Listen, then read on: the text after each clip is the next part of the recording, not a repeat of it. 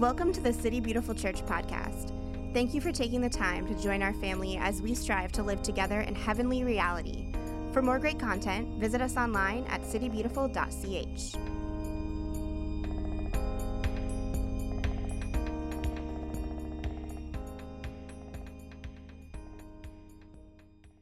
You're doing fine.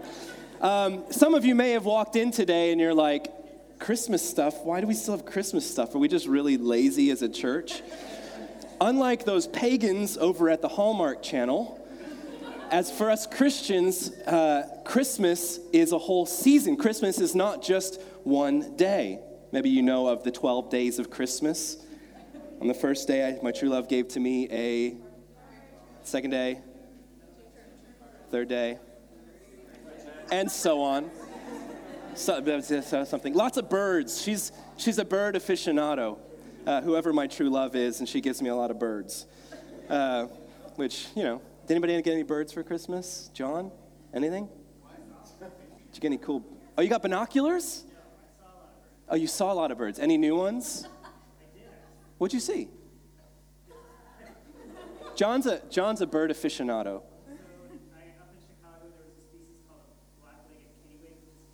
Mm. That's congratulations. that is the greatest gift. so, if you have any bird questions, go and talk to John. Uh, he's been a wonderful resource to me over the years. Um, so today is Epiphany. Today is the last day of the Christmas season. You know, we kind of move through this season of Advent, which is a time of preparing for the coming of Jesus. And we looked at these major themes of hope, of peace, of joy, and then of love itself. And then kind of now we're on the other side, but we're looking at, you know, already the ripple effect of the kingdom of God breaking out into the world through the baby Jesus. And one of the things that is so profound to me looking at the Christmas story as we're beginning to tell Jesus' story all over again in our church calendar um, is that there's so much that's happening around Jesus in the beginning of his story. And he has so much authority even without doing or saying anything. And even on Christmas, that's what we were talking about, that, that even that babies carry this rare form of authority that arrests the energy in the room that draws us in or repels us depending on how we handle the authority that's present in innocence and purity. And so we're continuing on uh, with that telling of the Christmas story, but we're going to be looking at something that happened after Jesus' birth, especially through the eyes of uh, the wise men, or sometimes called the three kings. But what is Epiphany itself? Epiphany is the culmination of the Christmas story. It's the last day of the Christmas season. It's the culmination of the Christmas story that God offers the gift of his presence to all of us. That the gift of Jesus is not just for the Jews, it is for us as well. And so today we commemorate the visit of the Magi, um, which is actually the first mention of Gentiles in the Christmas story. This is really uh, important for us to recognize. How many of you are Gentiles? Or you know a Gentile, or you love a Gentile? it's really important, and Matthew, we're going to be reading from Matthew today, that he right up front kind of gives us this little lens into what's going to happen. What is this new reality of God that's called the kingdom that breaks through in the person of Jesus? What does this mean, not just for God's people in terms of the Jews, but for all of us pagans uh, that we've been drawn into the story. And so we can, in a way, see the Magi are our spiritual ancestors. They're kind of the doorway by which all the rest of us are invited into the Christmas story. And I love this, uh, this story uh, because the, the traditions that we have all over the world uh, kind of vary in terms of how people have accepted this as part of the Christmas narrative. You know, for many of us in North America, we give gifts on Christmas Day, and that's kind of about it. Maybe you go to a church that celebrates Epiphany, but mostly it's over December 26th. You pack everything up and you're done. Um, but in like Latin America, for example, today is the day that a lot of little children would get their gifts. In a lot of places in South America, you'd put your shoes out, and then the wise men come and they bring gifts and they put them in your shoes. Anybody grow up or shoebox in Puerto Rico? It's a shoebox. Okay, a box of some kind, and they would put straw in there for the wise men's camels in the way that, you know, we might put out a carrot for uh, Rudolph the red-nosed reindeer, whatever it might be. And this was the day that was all about gifts. It was about bringing gifts to the little children as this recognition that it's the same as the Magi bringing gifts for Jesus. So we're going to be looking in Matthew chapter 2 at the first 12 verses. Uh, you can read along, it's going to be up on the screen. I'm kind of breaking it down into two parts uh, Matthew 2, 1 through 8, and then we're going to look at 9 through 12. And the, the beginning bit is about this search. Let me clear my throat. Aha, aha. Ready, ready? so you get that. Let me clear my aha, aha. Some of you are too young to know that. Let's go to the scriptures. Actually, let's pray first. I'm getting ahead of myself. new year, new me. Uh, Heavenly Father, we testify to the truth that you are here, that you are with us. Uh, Lord, I celebrate every single thing that you have done in this season for each of us individually, for us communally, uh, for us as the people of God, and for the whole world. Lord, I pray that we would never, ever take for granted the Christmas story. That we have these moments to be able to, to kind of tune back in, not just to remember something that you did 2,000 years ago, uh, but to recall that, to bring that truth into the present moment, to come to it with this open sense of expectation that you still have something to reveal to us there. There's still something for us to discover, to, to experience anew. And that's why we're here today, Lord because we want to experience you in a whole new way that opens us up to the reality of who you are, that changes us from the inside out. And so may the words of my lips and the meditation of all of our hearts be ever pleasing in your sight, O Lord, our rock and our redeemer. Amen. So, Matthew 2, beginning in the first verse. After Jesus was born in Bethlehem in Judea during the time of King Herod, Magi from the east came to Jerusalem and asked, Where is the one who has been born king of the Jews? We saw his star when it rose and have come to worship him. When King Herod heard this, he was disturbed, and all Jerusalem with him. When he had called together all the people's chief priests and teachers of the law, he asked them where the Messiah was to be born. In Bethlehem in Judea, they replied, for this is what the prophet has written. But you, Bethlehem in the land of Judah, are by no means least among the rulers of Judah. For out of you will come a ruler who will shepherd my people Israel.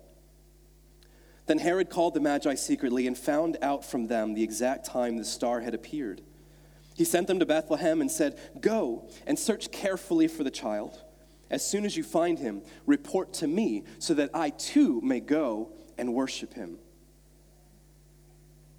And so, in the beginning of the story, we have all of these characters, and it's really important that we kind of break it down and look at how each person in this story that's mentioned is kind of hovering around this new reality of God. As I said, you know, so much of the Christmas story is it's, it's the energy around Jesus that we have to pay attention to because it speaks to the way in which we approach Him before we can really talk about what Jesus is like, we have to talk about our own hearts, our own postures of how it is that we're seeking after him.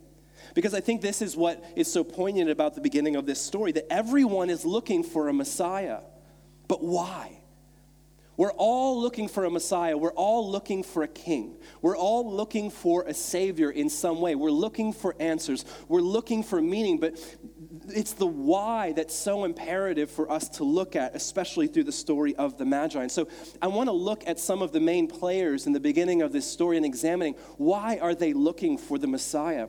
Because perhaps the, their posture and how they're receiving the gift of Jesus maybe speaks to some of us and how we perhaps approach Jesus in our attitudes towards looking for him. And so we begin with King Herod. He's called Herod the Great.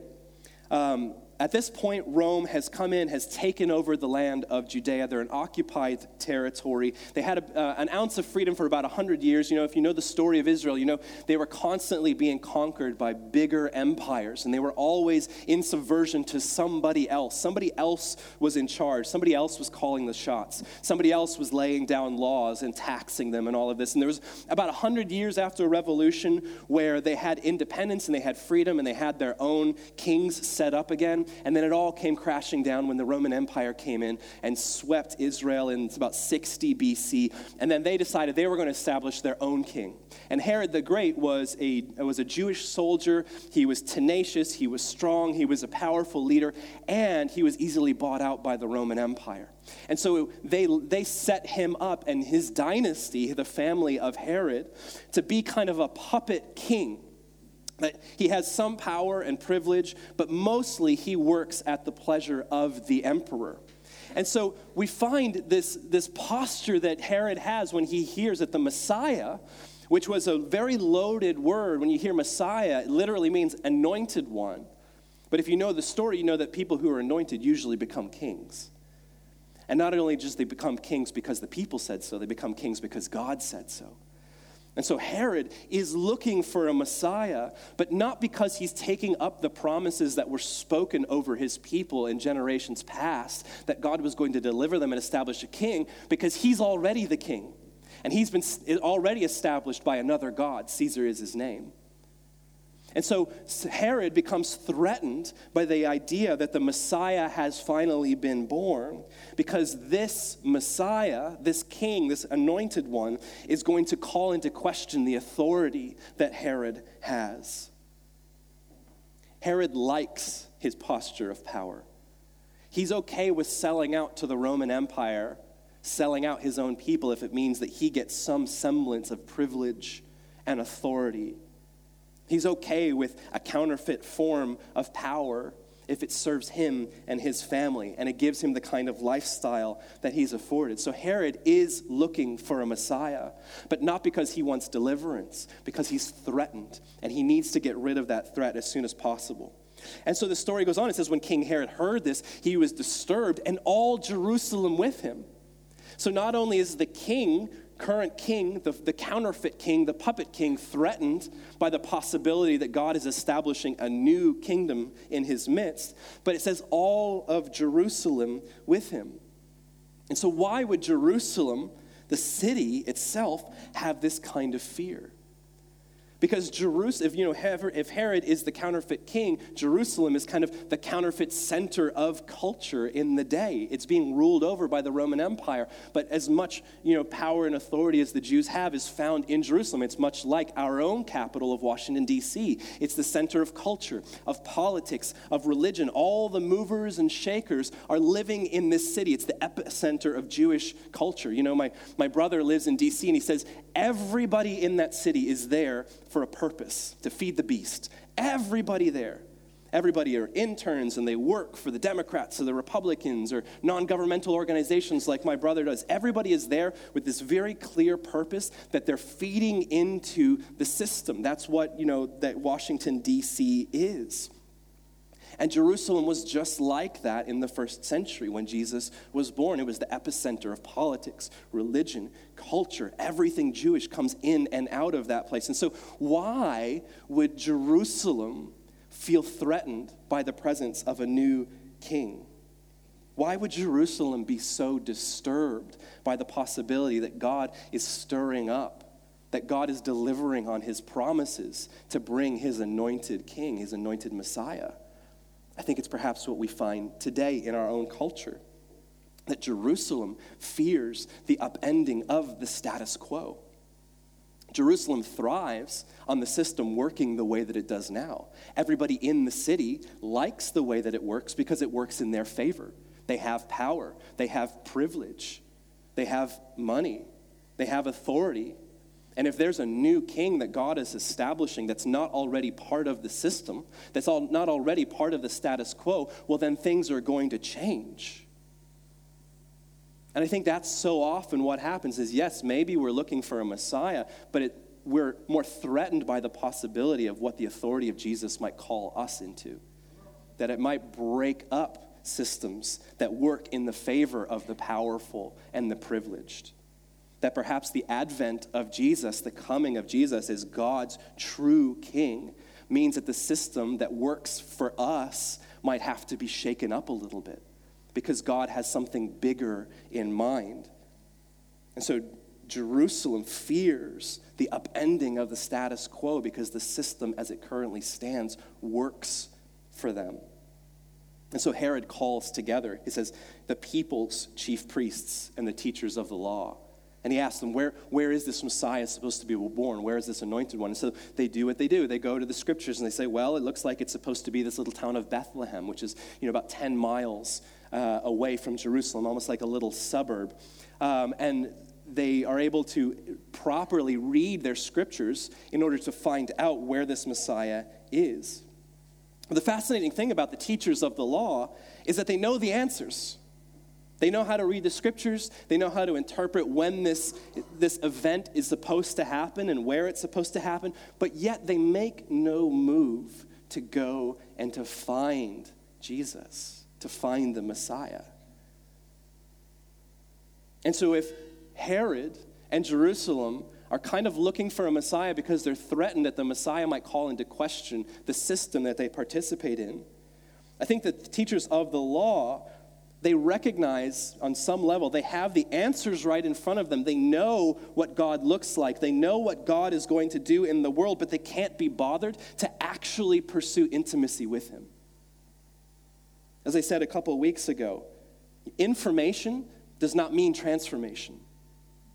And a lot of times for us, there's a counterfeit form of intimacy that's if I know a lot of stuff, if I have all the answers, if I can read my Bible real good, if I listen to the right podcasts, or if I do all the right Bible studies, and that's basically the same thing as what God is calling me to in intimacy.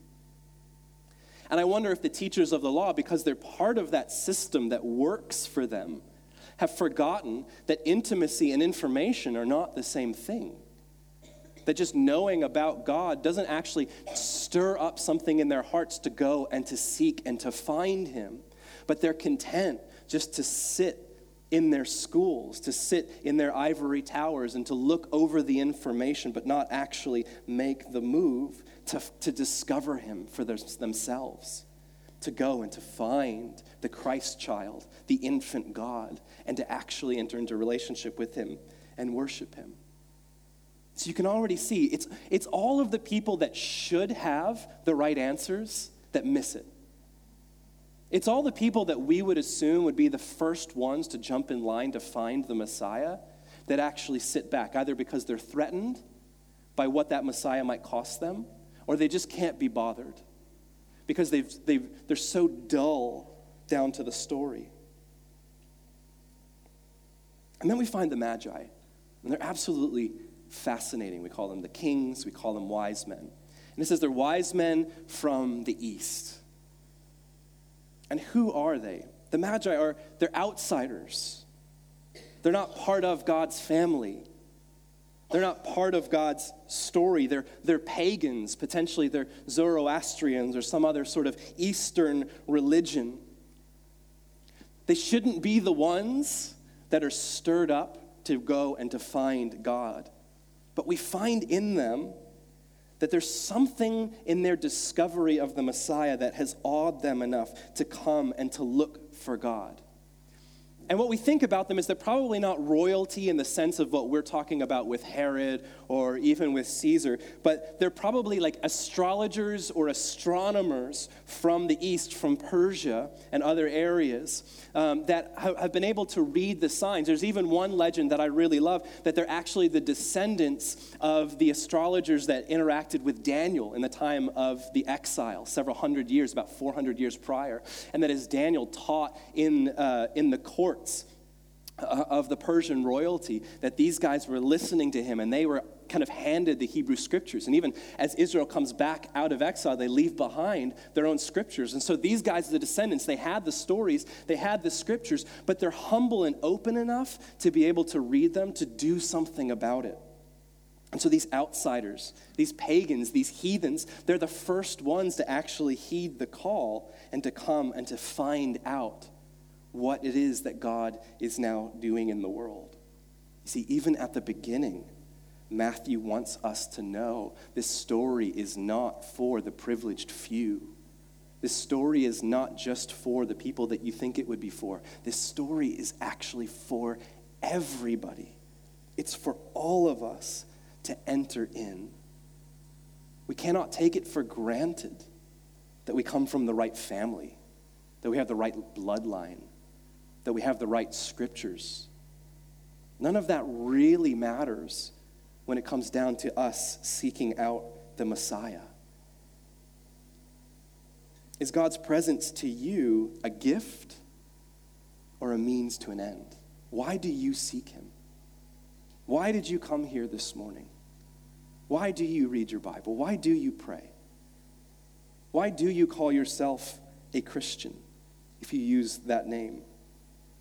Is it because God's presence, the, the intimacy offered by His presence, is a precious gift to you that you want more? Or do you see Jesus as a means to an end? Do you use Jesus to kind of prop up your social structures? Because it gives you a certain amount of privilege or power. Sometimes our comfortability with the way our lives work and the way that culture works keeps God in our pocket. We take for granted the world that we live in, the society we live in. It all kind of works in our favor, and every once in a while we'll bring God out of our pocket because God is just reinforcing what we already believe about ourselves. And so He's a means to an end. We use God, He's an object that kind of bolsters us. Yes, we're okay, we're good, we're on the inside, we're doing everything as we should be. And sometimes we avoid God by knowing lots of things about Him. We avoid our beloved by pretending to know lots of stuff about them. Information is not intimacy. In short, we can so often have this spirit of cynicism when it comes to our approach to Jesus either because he works for us or because we can't be bothered to really pursue intimacy with him. And I think the Magi then are this invitation for us to really examine before we even come to Jesus why are we doing it? What is our approach? What is our attitude? And how do we maintain that innocent outsider perspective that we see in the Magi? How do we come to Jesus without pretense, without an agenda that we need him to meet, without a list of stuff that we need him to do to prove to us that he is who he really says he is? That we come and we begin that intimate journey with God through worship. What is the quality that we see in the Magi that we need to see in ourselves? Humility is the only quality necessary to meet Jesus as he truly is. Humility is the only quality necessary.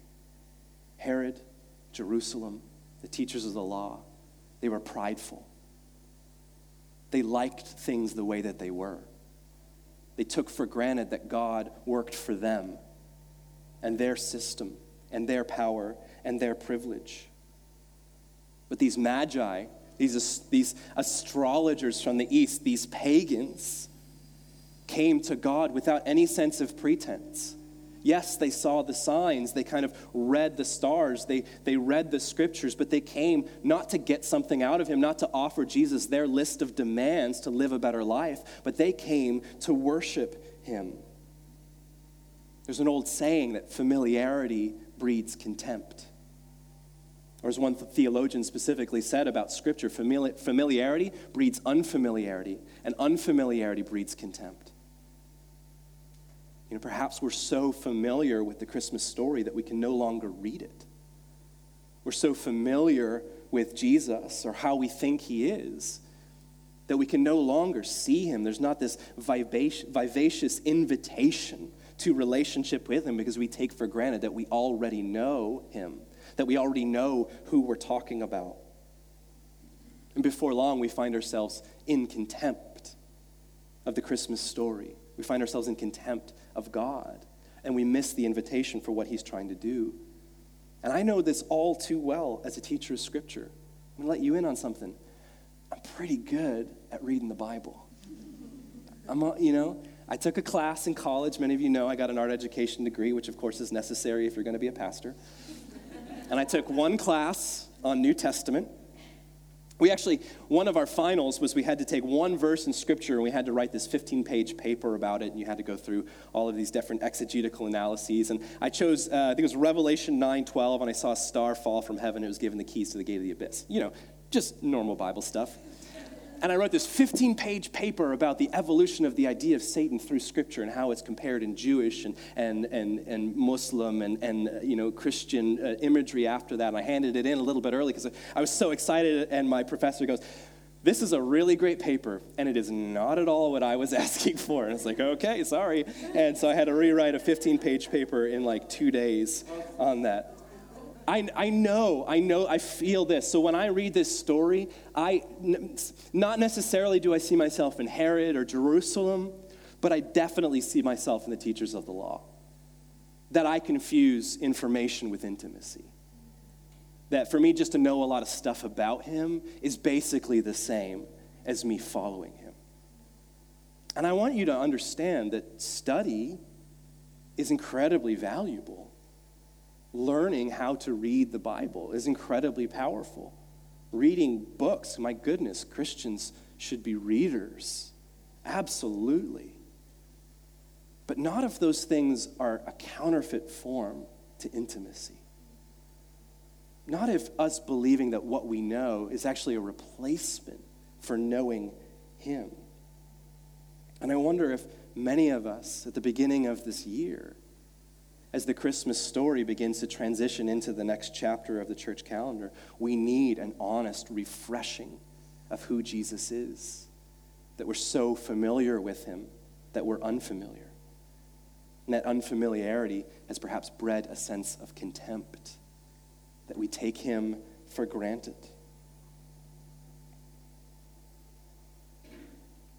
So, what do we do when we step into that innocent outsider, humble perspective of the Magi, that we're coming to meet Jesus as he truly is. This is what we find in the continuation of the story that what is it that the Magi bring with them to the infant Jesus? And we continue reading in verse 9. After they had heard the king, they went on their way.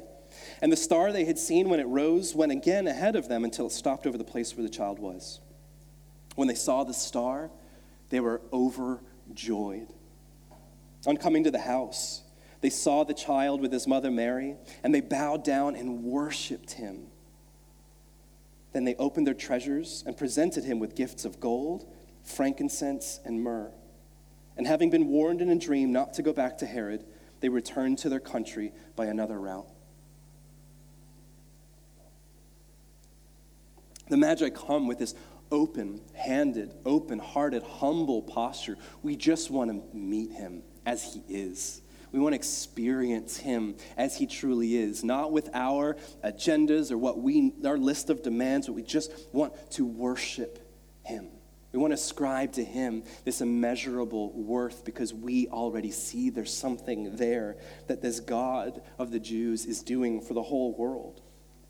And so it says they come and they worship him and they lay these gifts at his feet. And these three gifts are prophetic pronouncements of who Jesus is and what he's going to do. And these three pronouncements who come, these three major themes through the gospel story, especially in the gospel of Matthew. First of all, we find the gift of gold.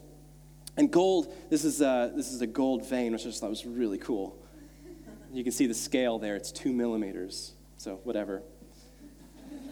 I don't know what that means. Could have erased that, but I don't know, whatever. But gold was this symbol of royalty. Gold was a symbol of the king.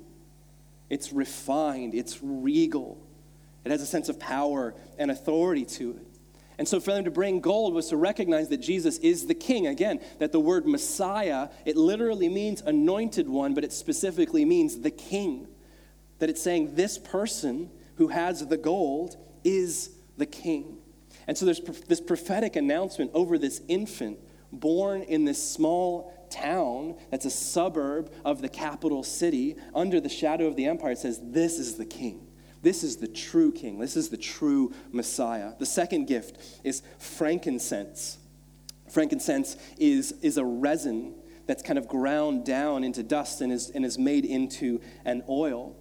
And, it, and you know we've used incense in here perhaps use it at home. Incense was always it's two things. So first of all that it, incense is kind of one of the accoutrements of a priest. It's one of the things that a priest uses to call people into worship.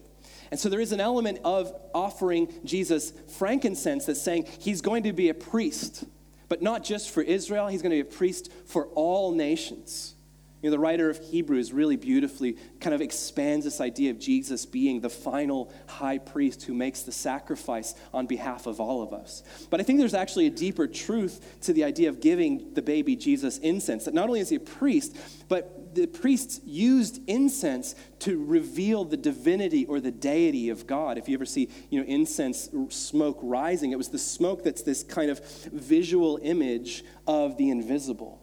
Was this representation like, here's God, He's with us. And so in the tabernacle, later in the temple, the priests would burn incense as a symbol God is with us. And so not only is the Magi giving Jesus the, the frankincense a symbol of his royal priesthood, but it's also a symbol of his divinity, that he is God, that he is the tangible, visual representation of what God is like. And this is what I love about our beautiful and unchanging God that God looks like Jesus. God has always looked like Jesus. We didn't always know that, but with the advent of the infant Jesus, now we do. And if you ever, ever want to know what God looks like, look at Jesus first. If you ever, he is, that's the number one best picture of what God really looks like, is in Jesus. And so it's the divinity of Jesus that becomes the lens by which we look at God. And the third and final gift is myrrh. Myrrh is another kind of, of tree resin that's, that's excavated and is ground down. And, and myrrh has a lot of different uses in the ancient world. It has a lot of health benefits. It's used in healing, but especially myrrh was used uh, in embalming dead bodies herbs and spices and myrrh and some other things were kind of put together to embalm a body before it was wrapped up and to be placed into a tomb. And so there's a prophetic pronouncement over the infant Jesus that he's going to die. And so we've seen that Jesus is a king because of gold. He's not only a priest, but he's God incarnate through the frankincense, but he's going to die with the myrrh in John 19, it mentions that Joseph of Arimathea and a few others kind of pooled together their resources and they bought 100 pounds of myrrh to embalm the body of Jesus before they put it into the tomb. And so, this prophecy, this symbol given to the infant Jesus, says he's going to die, but that is the way by which he is going to save the world. And it's not the way that if Jesus was only a king, that's not the way that we would assume he was going to save the world if he was just a priest or even God, the, the idea of God dying, it's counterintuitive, it's ridiculous. It doesn't fit in our status quo understanding of how the world works. But there was something about the infant Jesus that even then, these astrologers, these outsiders, these pagans, these heathens were able to see him and to say, yes, he's going to die, but somehow, mysteriously, through that death, he's going to save the world. And so, without any pretense, without any sense of an agenda, these magi come to Jesus, they worship him, and they offer him these three prophetic gifts. I think the challenge for us then is do you offer Jesus your best gifts as worship of who he really is? Do you come to him acknowledging who he really is, who he reveals himself to be? Or do you offer him your gifts and kind of this pay to play, hoping that if you're a good boy, if you're a good girl, if you follow all the rules, if you do all the right things, if you perform adequately, then maybe he'll give you something? Maybe you can buy your salvation from him. I think this is what is so powerful about this. Firstly, you have something within you now that you can lay at his feet. You have something within you in who you are right now that you can lay down at the feet of Jesus that acknowledges him as your king, as your God, and as your Savior. There's something in you, there's something in your personality There's something in the incredible story that you have already lived, and there's something in the future story that you are going to conspire with him. And there is something in your spiritual gifts that you can lay down at the feet of Jesus as a sense of worship of who he really is. You have something to offer. You, don't come, you never come to Jesus empty handed. There's always something for you to give him that ascribes to him the worth that he has in your life. And this is so what, what's so beautiful when you come to him and you lay this down.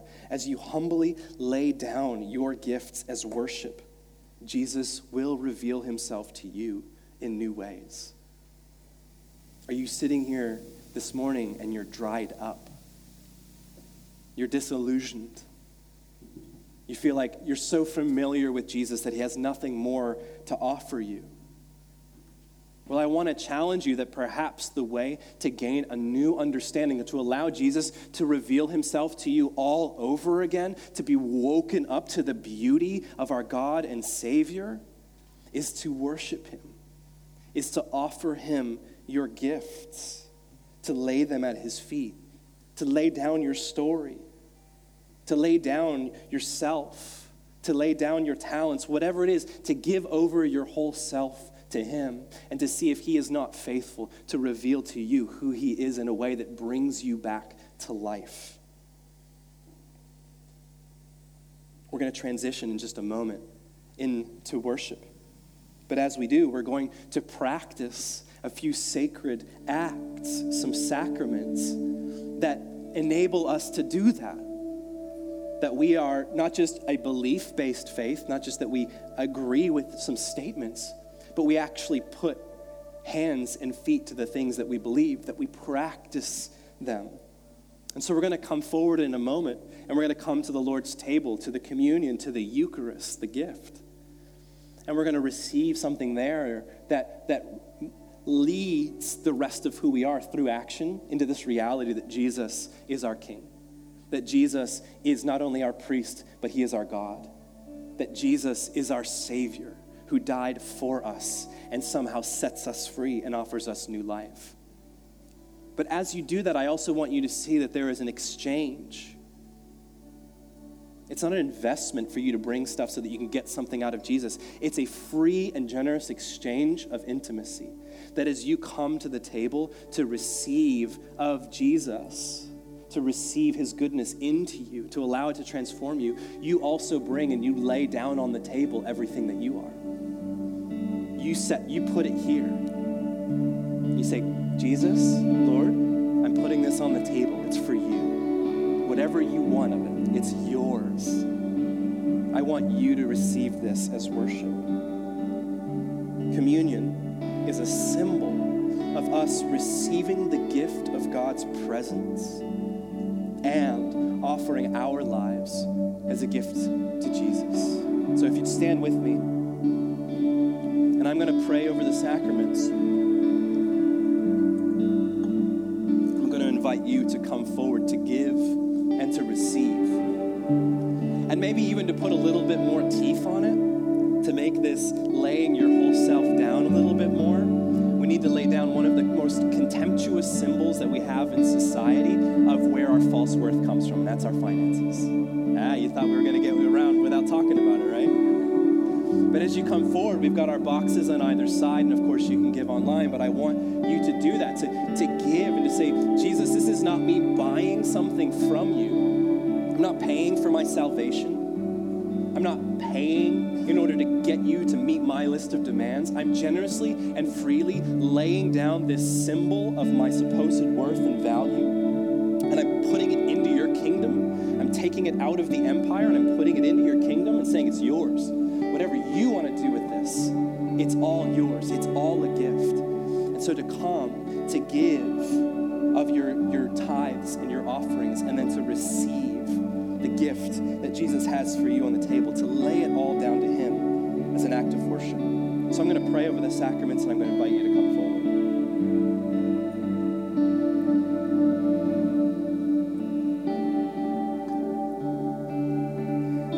forward. Father, we thank you for this story of the Magi. That for us, They are these spiritual forebearers, these outsiders, these ones that technically shouldn't be on the inside of the story by all conventional wisdom. Yet there's something in them. They have this humility to recognize you as you truly are, to come and to lay it all at your feet, to worship you, and gain this expectation that you're going to show them who you are through worship, through sacrifice, through humility. God created in us hearts of humility to come to you with everything that we have, to lay it at your feet, and to have this expectation that you're going to reveal yourself to us all over again. Jesus, if there's anything in each one of us where we have kept you small, where we're not impressed, where we take you for granted, speak a life over those little places in our heart right now through the Holy Spirit. Break us out of cynicism, of disillusionment, that we might step into the wonder of the real and living God that we find embodied in you.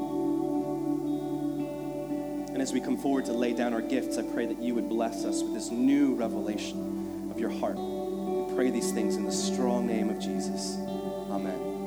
Let's come to give and come to the table.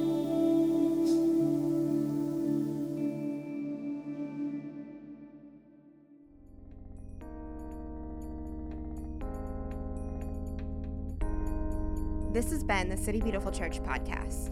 To stay connected, follow us on social everywhere at City Beautiful CH. We hope you join us again soon.